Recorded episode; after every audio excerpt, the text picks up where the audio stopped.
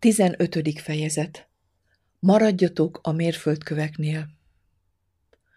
A Galata törvény volt az egyetlen ürügyük.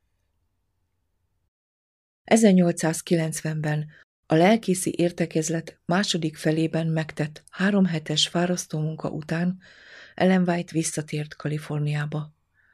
Néhány kivételtől eltekintve minden nap beszélt, néha naponta 2-szer. Munkája egyáltalán nem volt hiába való, mert változás történt az összejövetelek légkörében. A változás nagy részét a Battle Creek-i fővezetők 2 különleges találkozója tette ki. Végül A.T. Jones és A.J. Wagoner lehetőséget kaptak arra, hogy elmagyarázzák a maguk verzióját a helyzettel kapcsolatban, és válaszoljanak az összes hamis vádra, amelyek állandósultak még a Minneapolis-i konferencia előtt. Ez a tény mély benyomást hagyott sokukra, akik ellenük harcoltak, és sok vallomás történt. Sokan újra megértették a bizonyságtételek érvényes voltát, és támogatóként foglaltak állást. Dan Jones úgy vélte, hogy sajnálatos lett volna elhagyni Battle Creeket e 2 külön találkozó és a kapott egyértelmű magyarázatok nélkül. Most új embernek érezte magát. Amikor egyesek kérdezték, hogy miért nem történtek meg korábban ezek az összejövetelek, Ellen White elmagyarázta. A benyomásoknak és az érzéseknek olyan jellegük volt, hogy nem érhettük el az embereket, mert volt fülük, de nem hallottak, volt szívük, de meg volt keményedve, és lehetetlen volt hatni rájuk. Ennek ellenére Ellen White kijelenthette.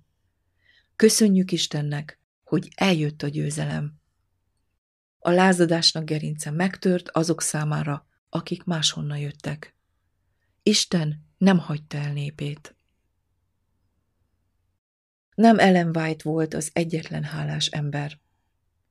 Olsen testvér annyira boldog és annyira felszabadult, hogy alig tudja, mit tegyen. Wagoner testvér nagyon boldog. Ez nagyon biztató volt, figyelembe véve, hogy csak néhány nappal ezelőtt Olsen panaszkodott a lelkipásztori munka gyenge állapota miatt. Szomorú vagyok a lelkipásztori munkánk miatt. Amikor általában embereinkre tekintek, kevésbé vagyunk felkészülve arra, hogy szembenézzünk az előttünk álló sürgősséggel. Olsen megértette, hogy ha Isten nem érkezik egy nagyobb hatalommal, és ha nem adományoz különleges áldásokat és előnyöket, akkor nem fogunk felemelkedni a lehetőségeink magasságához. Olsen láthatta, hogy miközben Isten gondviselésének keze olyan utat nyit meg, mint még soha azelőtt, viszont úgy tűnik, hogy az ellenség a bosszú lelkületével munkálkodik. Olsen igazolni tudta a lelkipásztori értekezleten elért haladást, és ezt megírta a Review folyóirat egyik cikkében. A bibliaiskola egyik fontos jellemzője vejtestvérnő munkája volt. Ezek különleges érdeklődésű alkalmak voltak, és sokáig megmaradnak azok emlékezetében, akik jelen voltak. Vejtestvérnő nagy szabadságot élvezett, hogy kifejezze magát, és néhány összejövetelen az Úr ereje nagy mértékben megnyilvánult. Nagyon hálásak vagyunk Isten áldásáért és a sikerért, amely kísérte a jelenlegi erőfeszítést.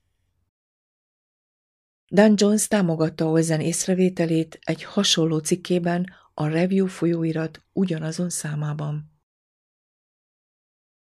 Vejtestvérnő sok összejövetelen vett részt, és nagy szabadsággal és erővel mutatta be bizonyságát. Az iskola néhány résztvevőjében megnyilvánuló visszafogottságot az elmondott magyarázatok eltávolították, és kedves lelkület váltotta fel. Mindannyian nagy mértékben meglettek áldva, és sokan, akik korábbi munkájukban hidegek és formálisak voltak, olyan tapasztalatokat szereztek Isten dolgaiban, melyek új bátorságot és reményt adtak a jövőre nézve. Az iskola utolsó napján, a délelőtti összejövetelen szinte mindenki felszólalt, és egy öntetű bizonyságuk az volt, hogy az iskola és az összejövetelük által nagy áldást nyertek, és hogy nagyobb bátorsággal és a siker nagyobb reményével mehettek dolgozni, mint bármikor előtte. Az értekezlet befejezése előtt Ellen White meg volt győződve arról, hogy Sátán látta, hogy itt nagy a tét, és nem akarta elveszíteni befolyását a lelkészi munkában lévő testvéreink felett. Ha a teljes győzelem érkezni fog, akkor sok lelkipásztor a legértékesebb tapasztalattal hagyja majd el ezt az összejövetelt. Minden gyakorlati szempontból úgy tűnt, hogy valóban eljött a végső győzelem, és ha a történelem másképp szólt volna, nem juthattunk volna más következtetésre. Azonban pontosan úgy, mint az 1889-es újjáébredések és az évi generálkonferencia esetében, az 1890-es lelkipásztori értekezlet is kevesebbnek bizonyult egy nagy győzelemnél. Csak néhány hét múlva nagy anyagi nehézségben találjuk Ellen White-ot, elbátortalanodva és betegen, és sok vezető testvér újra megkérdőjelezte bizonyságait. Ahhoz, hogy megértsük, mi vezetett ehhez a helyzethez, másodszor is őszintén meg kell néznünk azt a helyzetet, amelyet Dan Jones a lelkipásztori értekezlet során és azt követően fogadott el, mind a Galata törvénnyel kapcsolatban, mind a szövetségekkel kapcsolatban.